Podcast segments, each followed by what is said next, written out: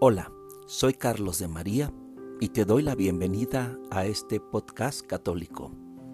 Y en la serie La vida de los santos, hoy te comparto el testimonio, la obra de San Alfonso María de Ligorio.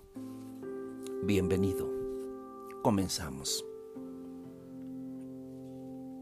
San Alfonso María de Ligorio, obispo y doctor de la Iglesia Memoria de San Alfonso María de Ligorio, obispo y doctor de la Iglesia, que refulgió por su celo por las almas y por sus escritos, su palabra y su ejemplo.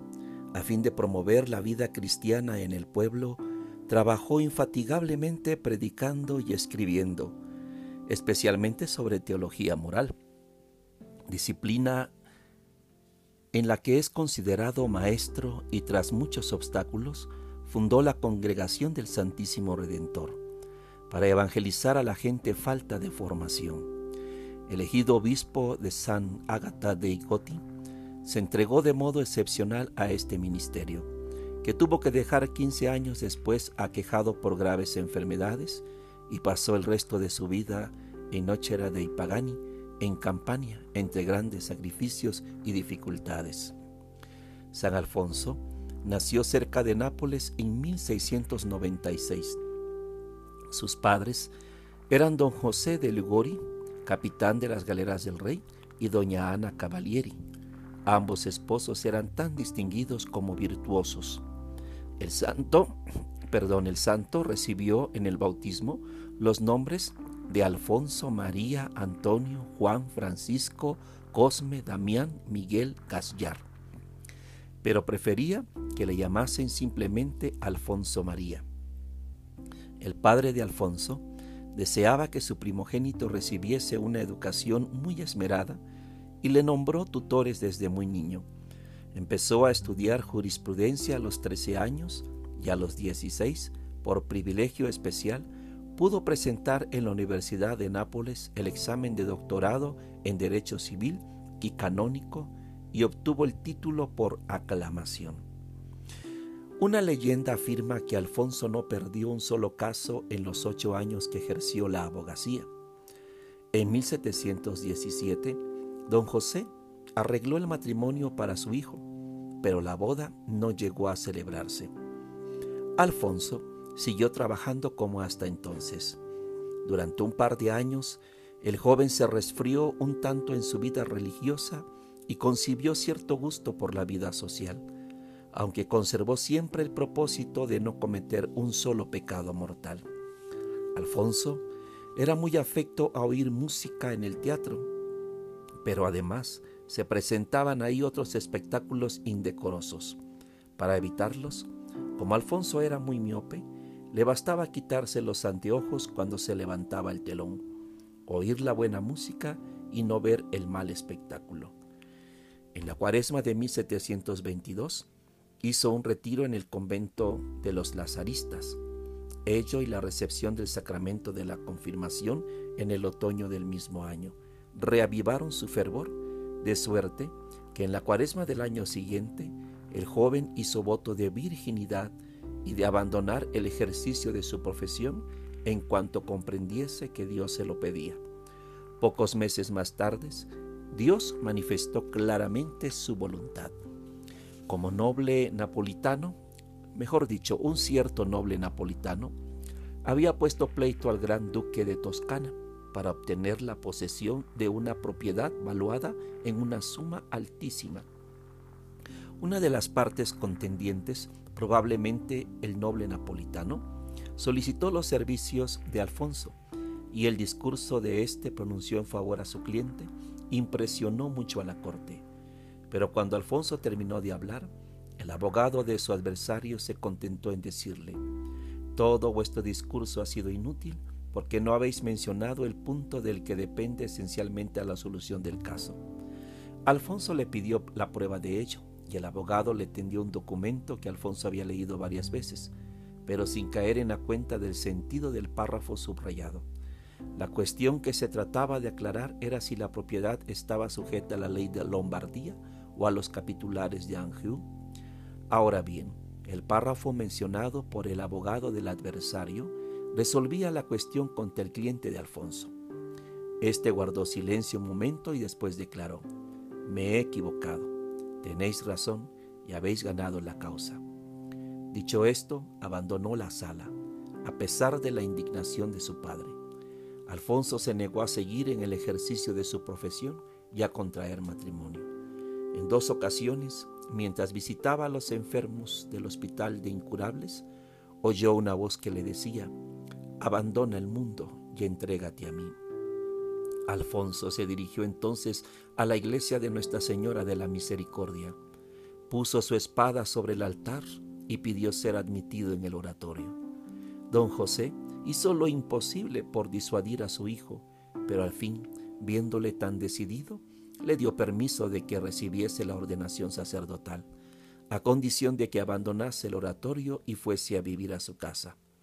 Siguiendo el consejo del padre pagano, su director de conciencia, que era oratoriano, Alfonso aceptó la condición. Después de hacer los estudios sacerdotales en su casa, fue ordenado en 1726. Pasó los dos años siguientes en trabajos de misión en el reino de Nápoles, donde dejó huella. En los comienzos del siglo XVIII se exageró en el púlpito la tendencia renacentista a la oratoria ampulosa y florida, y en el confesionario el rigorismo jansenista. El padre Alfonso se rebeló contra ambas tendencias, predicaba con tal sencillez que alguien observó, es un placer escuchar vuestros sermones porque os olvidáis de vos para predicar a Jesucristo. El santo decía más tarde a sus misioneros, emplead un estilo sencillo pero trabajad a fondo vuestros sermones. Un sermón sin lógica resulta disperso y falto de gusto. Un sermón pomposo no llega a la masa. Por mi parte, puedo deciros que jamás he predicado un sermón que no pudiese entender la mujer más sencilla. El santo trataba a sus penitentes como almas que era necesario salvar y no como criminales que había que castigar para que volviesen al buen camino se dice que jamás rehusó la absolución a un penitente. Naturalmente, los métodos del padre Alfonso no agradaban a todos y no faltaba quien lo mirase con suspicacia. El santo organizó en grupos a los Lazaroni de Nápoles para enseñarles la doctrina cristiana y la práctica de la virtud. En una ocasión, Alfonso reprendió a uno de los miembros porque ayunaba exageradamente y a otro le dijo, Dios quiere que comamos para vivir. Por consiguiente, cuando haya buena carne, comedla tranquilamente, pues os hará mucho bien. Los enemigos del santo se encargaron de desvirtuar esas palabras y transformar su sentido, afirmando que Alfonso se dedicaba a organizar la secta de la buena carne y que ello olía a epicurismo, quietismo y a otras herejías. Las autoridades civiles y eclesiásticas intervinieron en el asunto, arrestaron a algunas personas y obligaron a San Alfonso a explicarse. El arzobispo, después de oírle, le aconsejó únicamente que fuese más prudente, pero la secta de la buena carne siguió existiendo y se transformó con el tiempo en la gran cofradía de las capillas. Sus miembros que pertenecían a las clases trabajadoras se reunían diariamente para orar en común y recibir instrucción en las capillas de la cofradía. En 1729, a los 33 años de edad, San Alfonso abandonó la casa paterna y pasó a ejercer el cargo de capellán en un seminario en que se preparaban los misioneros destinados a China. Ahí conoció, a Tomás Falcoya, con el que pronto trabó amistad. Tomás era un sacerdote de la edad de Alfonso, que había consagrado su vida a fundar un instituto, según una visión que tuvo en Roma. Pero hasta entonces solo había conseguido establecer un convento de religiosas en escala, cerca de Amalfi, donde las religiosas se regían por las reglas de las bizantinas. Una de ellas, llamada María Celeste, comunicó al padre Falcoya que había tenido una revelación de las reglas que debían gobernar a la congregación y el joven sacerdote quedó muy impresionado al ver que dichas reglas coincidían exactamente con las que le habían sido reveladas a él. San Alfonso empezó a interesarse en el asunto en 1730. Por la misma época, el padre Falcoya fue elegido obispo de Castellamare, lo que le permitió entrar de nuevo en contacto con las religiosas de Escala. Uno de los primeros actos de su episcopado fue invitar a Alfonso a predicar unos ejercicios a las religiosas. El hecho había de tener grandes consecuencias para todos. San Alfonso predicó los ejercicios y aprovechó la ocasión para investigar, con la precisión de un abogado, el asunto de las visiones de María Celeste, hasta que llegó a la conclusión de que se trataba realmente de una revelación y no de una alucinación. Así pues, con la autorización del obispo de Escala y el consentimiento de las religiosas, les aconsejó que se atuviesen a las reglas de la revelación de María Celeste.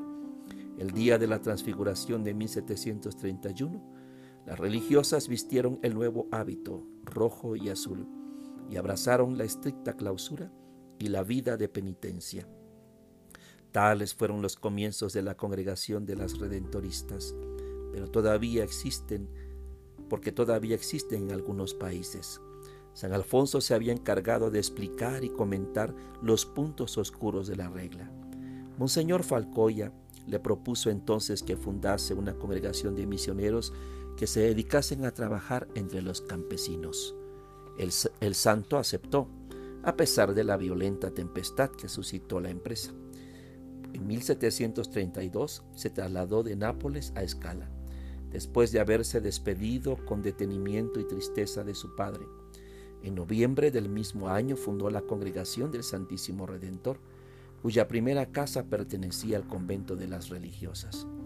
La congregación contaba con nueve postulantes. San Alfonso era el superior inmediato. Monseñor Falcoya tomó por su cuenta la dirección general, pero casi inmediatamente surgieron dificultades, pues unos sostenían que San Alfonso era la suprema autoridad de la congregación y otros apoyaban la causa del obispo. En una palabra, la congregación se vio pronta dividida por el cisma.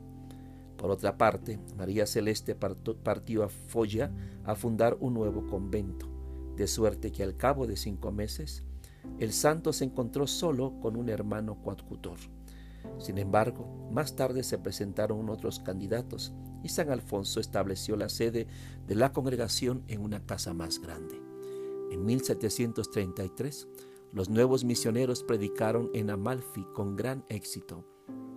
En enero del año siguiente, fundó otra casa en Villa degli Schiavi y se dedicó a misionar ahí.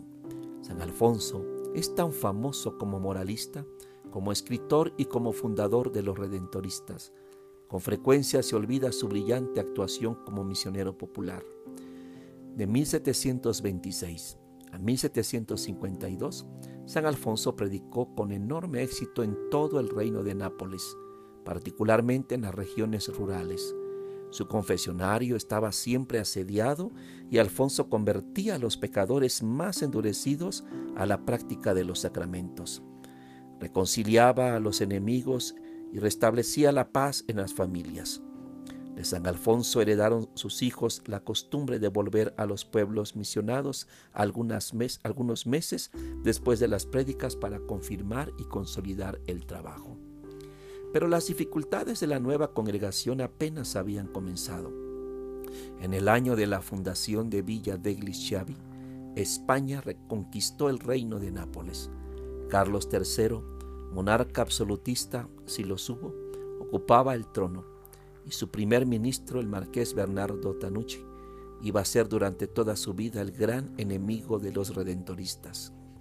En 1737, un sacerdote poco honorable divulgó falsos rumores sobre los ocupantes de la casa de Villa degli Schiavi. Algunos hombres armados atacaron a la comunidad y San Alfonso juzgó prudente suprimir esa fundación. Al año siguiente se vio obligado a suprimir también la casa de Escala. Por otra parte, el cardenal Spinelli, arzobispo de Nápoles, encomendó al santo la organización de una gran misión en toda su arquidiócesis. San Alfonso la organizó y predicó durante dos años, hasta que la muerte de Monseñor Falcoya le permitió volver a ocuparse de su congregación. En el capítulo que fue convocado, San Alfonso fue elegido superior general. El mismo capítulo general se encargó de redactar las constituciones.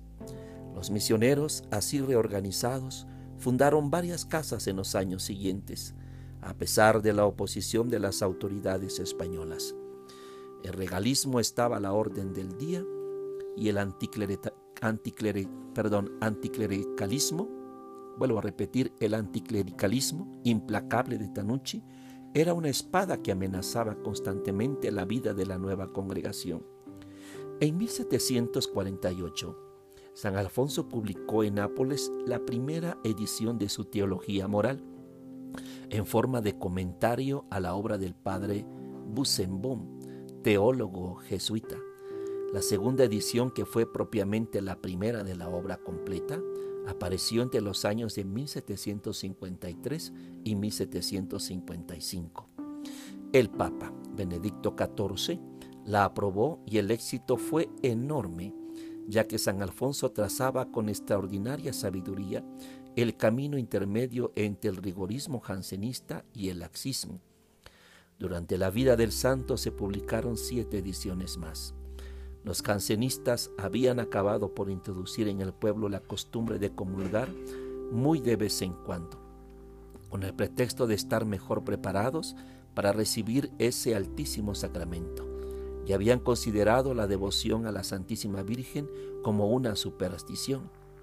San Alfonso atacó ambos errores y defendió sobre todo la devoción de Nuestra Señora con la publicación de las Glorias de María en 1750.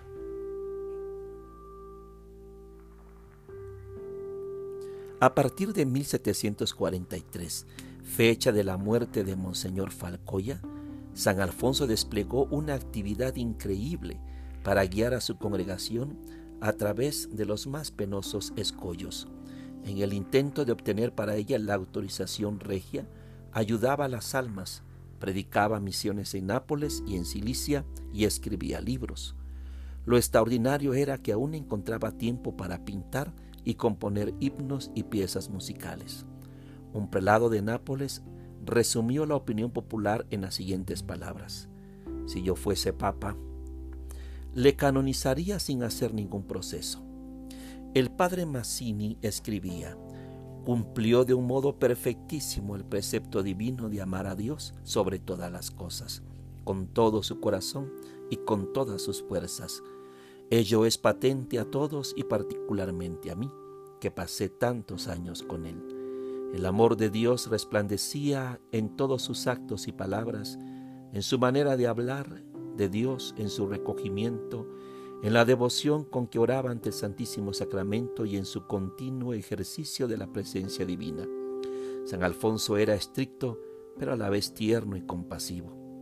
Como él mismo había sufrido de escrúpulos, sabía comprender a quienes los padecían. En el proceso de beatificación, el padre Cajoni afirmó, a mi modo de ver, su virtud característica era la pureza de intención. Trabajaba siempre y en todo, por Dios, olvidado de sí mismo. En cierta ocasión nos dijo, por la gracia de Dios jamás he tenido que confesarme de haber obrado por pasión. Tal vez sea porque no soy capaz de ver a fondo en mi conciencia, pero en todo caso, nunca me he descubierto ese pecado con claridad suficiente para tener que confesarlo. Esto es verdaderamente extraordinario si se tiene en cuenta que San Alfonso era un napolitano de temperamento apasionado y violento, que podía haber sido fácilmente presa de la ira, del orgullo y de la precipitación. A los 65 años San Alfonso fue nombrado por el Papa Clemente XIII obispo de Santa Ágata de Icoti, situada entre Benevento y Capua.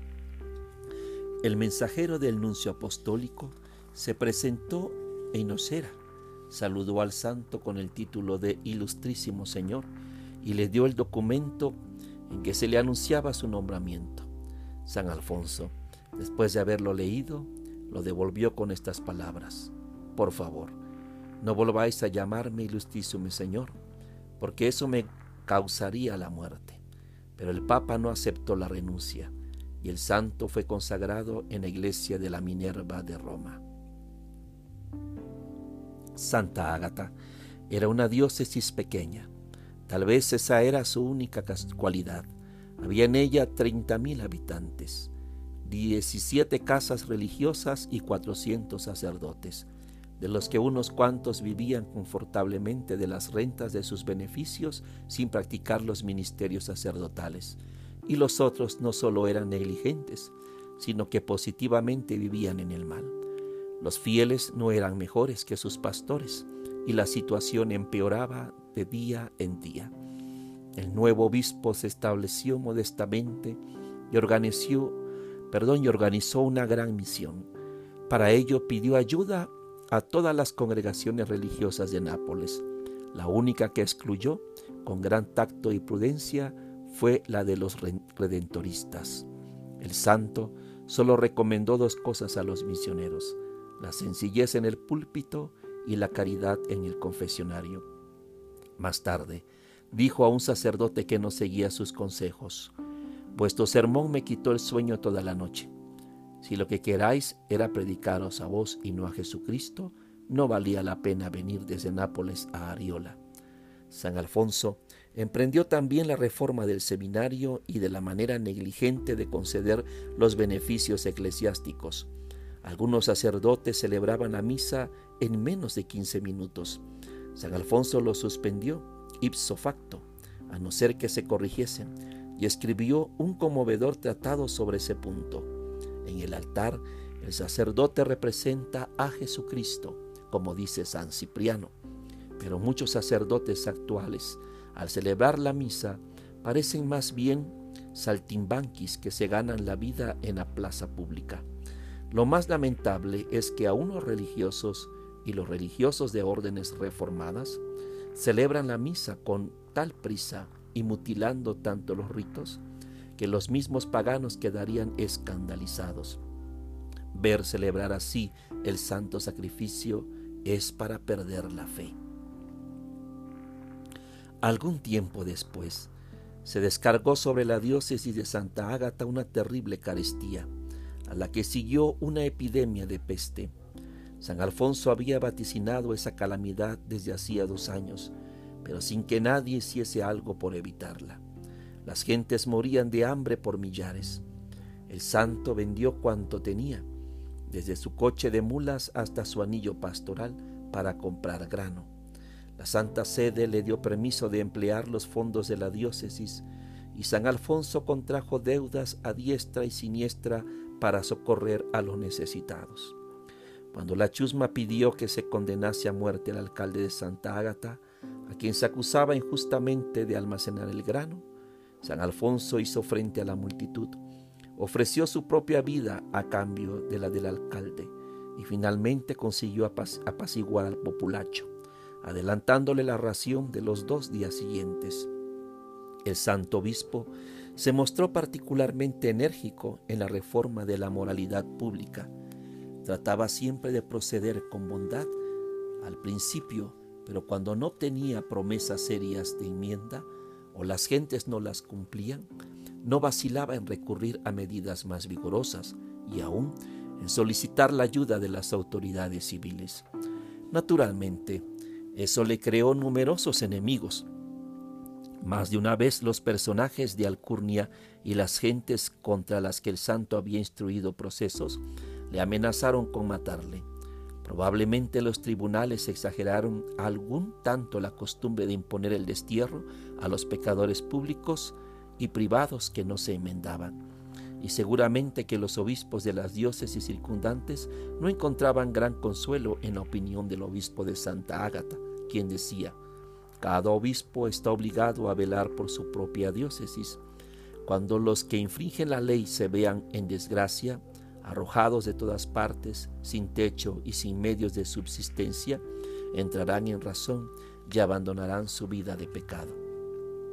En junio de 1767, San Alfonso sufrió un terrible ataque de reumatismo. La enfermedad se complicó rápidamente, de suerte que el santo recibió los últimos sacramentos y la diócesis empezó a preparar sus funerales. Sin embargo, Después de doce meses de enfermedad, Alfonso salió del peligro, aunque quedó para siempre con el cuello torcido. como lo muestran varias pinturas. Al principio tenía el cuello tan doblado que la presión del mentón le abrió una llaga en el pecho y no podía celebrar la misa. Gracias a la intervención de los cirujanos pudo levantarlo un tanto la cabeza. Pero aún entonces el santo tenía que sentarse para comulgar. Además de los ataques lanzados contra su teología moral, San Alfonso tuvo que hacer frente a los que sostenían que la congregación de los redentoristas era simplemente una continuación de la compañía de Jesús, que había sido suprimida en los dominios españoles en 1767. El proceso comenzó en 1770. Trece años después, los tribunales dieron la razón a San Alfonso. Clemente XIV murió el 22 de septiembre de 1774. Al año siguiente, San Alfonso pidió a Pío VI que le permitiese renunciar al gobierno de su sede, aunque Clemente XIII y Clemente XIV habían negado al santo ese permiso. Pío VI, teniendo en cuenta los efectos de la fiebre reumática, se lo concedió finalmente. San Alfonso se retiró entonces a la casa de los redentoristas en Nochera, con la esperanza de acabar tranquilamente sus días. Pero Dios lo dispuso de otro modo. En 1777, los redentoristas fueron atacados de nuevo. San Alfonso decidió entonces hacer otro esfuerzo por conseguir la aprobación real de la congregación, que contaba ya con cuatro casas en los estados pontificios, además de las cuatro casas de Nápoles y Cilicia. Lo que sucedió fue una verdadera tragedia. De acuerdo con el consejo de Monseñor Testa, capellán del rey, San Alfonso había suprimido las cláusulas referentes a la propiedad en común. Por su parte, Monseñor Testa se había comprometido a presentar al rey el texto, el texto exacto de la solicitud de San Alfonso. Pero Monseñor Testa, en vez de cumplir su palabra, alteró las constituciones en varios puntos vitales y aún suprimió los votos de religión de los miembros de la congregación. Después de ganar a su causa, a uno de los consejeros de la congregación, el padre Majone, Monseñor Testa, presentó el nuevo texto a San Alfonso, pero escrito con letra muy pequeña y con muchas tachaduras. El santo, que estaba ya muy viejo, sordo y medio ciego, firmó el documento después de leer las primeras líneas que conocía de memoria. Aún el mismo vicario general de San Alfonso, el padre Andrés Villani, parece haber participado en la conspiración, probablemente por miedo. El rey aprobó íntegramente el documento, que por el mismo hecho adquirió fuerza de ley. Cuando se leyeron a los redentoristas las nuevas constituciones, estalló la tempestad. Los miembros de la congregación dijeron al santo, habéis destruido la congregación que habéis fundado. San Alfonso dijo al padre Vilani, jamás imaginé que podrías traicionarme de esa forma y se reprobó su propia debilidad y negligencia. Yo hubiese debido leer el documento, pero bien sabéis cuán difícil me es leer aún unas cuantas líneas. Negarse a aceptar las constituciones aprobadas por el rey equivalía a la supresión de la congregación. Aceptarlas acarreaba forzosamente una sentencia de supresión por parte de la Santa Sede, que había aprobado las reglas en su forma original. San Alfonso Llamó a todas las puertas para evitar la catástrofe, pero todo resultó en vano. El santo hubiese querido ir a consultar al sumo pontífice, pero no podía hacerlo, porque los redentoristas de los estados pontificios habían apelado ya al Papa contra las nuevas constituciones y se habían puesto bajo su protección. Pío VI les prohibió aceptar las constituciones aprobadas por el rey y suprimió la jurisdicción de San Alfonso sobre ellos, tomando provisionalmente a los redentoristas de los estados pontificios por los únicos redentoristas legítimos. Pío VI nombró superior general al padre Francisco de Paula. En 1781, los redentoristas de Nápoles aceptaron las constituciones, después de lograr que el rey las modificase ligeramente, pero la Santa Sede, que juzgó inadmisibles dichas constituciones, hizo definitiva la supresión de la jurisdicción de San Alfonso, de suerte que el santo se vio excluido de la congregación que había fundado. El santo llevó con increíble paciencia la humillación que le había infligido una autoridad que él amaba y respetaba tanto, y vio la voluntad de Dios en aquella medida de la Santa Sede, que aparentemente ponía fin a todas las esperanzas que había acariciado. Pero Dios le reservaba una prueba todavía más dura. Entre los años de 1784 y 1785, el santo atravesó por un periodo de noche oscura del alma, durante el cual sufrió tentaciones contra todos los artículos de la fe, todas las virtudes, y se vio abrumado por los escrúpulos, vanos temores y alucinaciones diabólicas. La tortura duró 18 meses, con algunos intervalos de luz y reposo. A ello siguió un periodo de éxtasis muy frecuentes, en el que las profecías y milagros sustituyeron a los escrúpulos y tentaciones. El santo murió apaciblemente en la noche del 31 de julio al 1 de agosto de 1787, dos meses antes de cumplir 91 años. Pío VI, el pontífice que por error le había condenado, decretó en 1796 la introducción de la causa de beatificación de Alfonso María de Ligorio. La beatificación tuvo lugar en 1816 y la, la canonización en 1839. San Alfonso fue proclamado doctor de la Iglesia en 1871. El santo había predicho que la congregación de los redentoristas había de extenderse y prosperar en los estados pontificios y que la reunión con las casas del reino de Nápoles se efectuaría poco después de su muerte. Sus profecías se cumplieron, que en 1785 San Clemente of Banuer fundó la primera casa de la congregación más allá de los Alpes y en 1793 el gobierno de Nápoles reconoció las constituciones originales de los redentoristas y la unión se llevó a cabo. Queridos oyentes, es un poquito difícil, después de haber escuchado la vida y la obra de San Alfonso María de Ligorio, tomar algunas notas sobre la relación de San Alfonso María de Ligorio y la Virgen María. Aquí les comparto. María, la Madre del Señor, está siempre en la vida de San Alfonso. Ante ella, toma la decisión de dejarlo todo y de hacerse pobre por fidelidad al Evangelio. En escala funda la congregación que coloca bajo su protección. Bajo su nombre abre las primeras casas predicando todos los sábados en honor de María. Pinta en varios cuadros de la Virgen María que aún se conserva y le dedica muchos de sus poemas y canciones. Es difícil encontrar una obra de Alfonso que no hable de María. Escribe las glorias de María, el libro mariano más editado, obra escrita desde el reconocimiento teológico.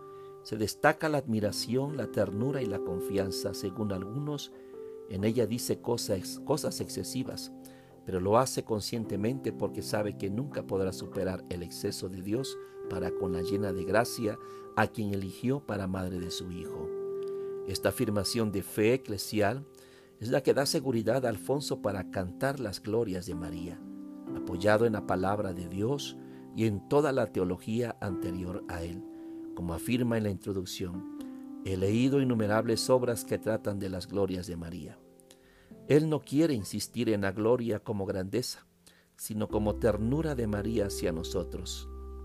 En esto es claro y explícito Quede para otros autores el cuidado de pregonar las grandezas de María, que yo en este libro me propongo especialmente tratar con gran piedad y de su poderosa intercesión. Es una obra escrita desde el amor para promover el amor y la devoción. También lo expresa con claridad desde el comienzo. Los devotos de María podrán inflamarse con su lectura en el amor a esta gloriosa Virgen y los sacerdotes en particular podrán hallar abundante material para predicar y propagar la devoción a esta madre. Cuando él escribe esta obra, el jansenismo y el racionalismo trataban de eliminar todo lo que fuera cálido y cercano, todo lo que hiciese popular el misterio. Querían purificar la fe y exigían dureza, frialdad y distanciamiento, evitando el exceso de devocionismo mágico. Alfonso parte de una tesis que podía hasta gustar a los cancenistas. Vivimos en un valle de lágrimas, de acuerdo, pero no vivimos solos ni condenados a la soledad. Cristo bajó a nuestro valle haciéndose carne en María, que es de nuestra misma tierra. Los dos se solidarizan con nosotros para conducirnos a una tierra nueva y a un cielo nuevo. Es el planteamiento de la salve que él elige para estructurar la, la primera de su obra. Las glorias de María no son solo exaltación, al contrario, es el libro que Alfonso escribe para que los creyentes, especialmente los humildes, descubran la grandeza de la humilde María, a quien Dios tanto ama y desde ahí sientan la seguridad de que Dios también les ama. Pero hay más, quiere que María pase a ser el ejemplo cristiano, porque sabe que ella, mejor que nadie, se identificó con el Evangelio de Jesús e hizo plenamente suyas las bienaventuranzas. Por eso canta, agradecida las maravillas de Dios con quienes tienen como ella corazón humilde. Para Alfonso las glorias de María son la proclamación del amor de Dios que se ha volcado en María siendo la Madre Inmaculada y llevándola consigo a la gloria para continuar siendo Madre Intercesora en la Iglesia. En la proclamación de los dos grandes misterios marianos, la Inmaculada Concepción y Asunción de la Virgen, la Iglesia tuvo muy presente las aportaciones teológicas de Alfonso. Él ha contribuido también a hacer posible esta afirmación del Concilio Vaticano II. La Santísima Virgen es invocada en la Iglesia con los títulos de abogada, auxiliadora, socorro, mediadora, sin restar nada a la eficacia de Cristo, único mediador. Así cita el documento Lumen Gentium en el número 62. Abogada, intercesora y mediadora son los títulos que más repite San Alfonso a lo largo de sus obras y de su vida. María, abogada, intercesora y mediadora. Y más adelante, después de su muerte, en su iglesia de Roma se venerará el icono del perpetuo socorro que sus misioneros redentoristas han extendido por todas partes.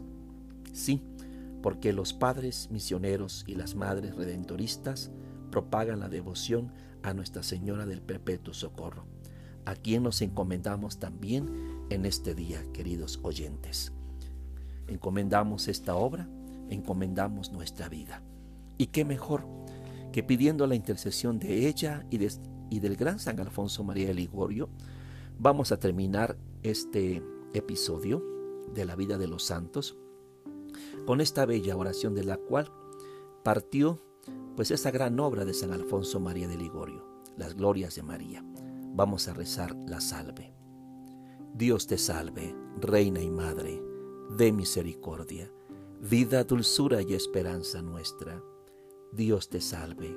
A ti llamamos los desterrados hijos de Eva. A ti suspiramos gimiendo y llorando en este valle de lágrimas. Ea pues, Señora, abogada nuestra, vuelve a nosotros esos tus ojos misericordiosos, y después de este destierro, muéstranos a Jesús, el fruto bendito de tu vientre, oh clemente, oh piadosa. Ruega por nosotros, Santa Madre de Dios, para que seamos dignos de alcanzar las divinas gracias y promesas de nuestro Señor Jesucristo. Amén. En el nombre del Padre y del Hijo y del Espíritu Santo. Queridos hermanos, queridos oyentes, yo les agradezco y te agradezco que hayas compartido este momento conmigo. Gracias por escuchar este episodio. Que sea de mucha bendición para tu vida. Gracias por escuchar los demás contenidos que tenemos en este podcast católico. Ojalá que sea de mucho provecho para tu vida espiritual. Que Dios siempre te guarde en el corazón de su amadísimo Hijo y en el corazón inmaculado de nuestra Madre bendita. Nos escuchamos en la próxima. Soy su hermano Carlos de María. Paz y bendición.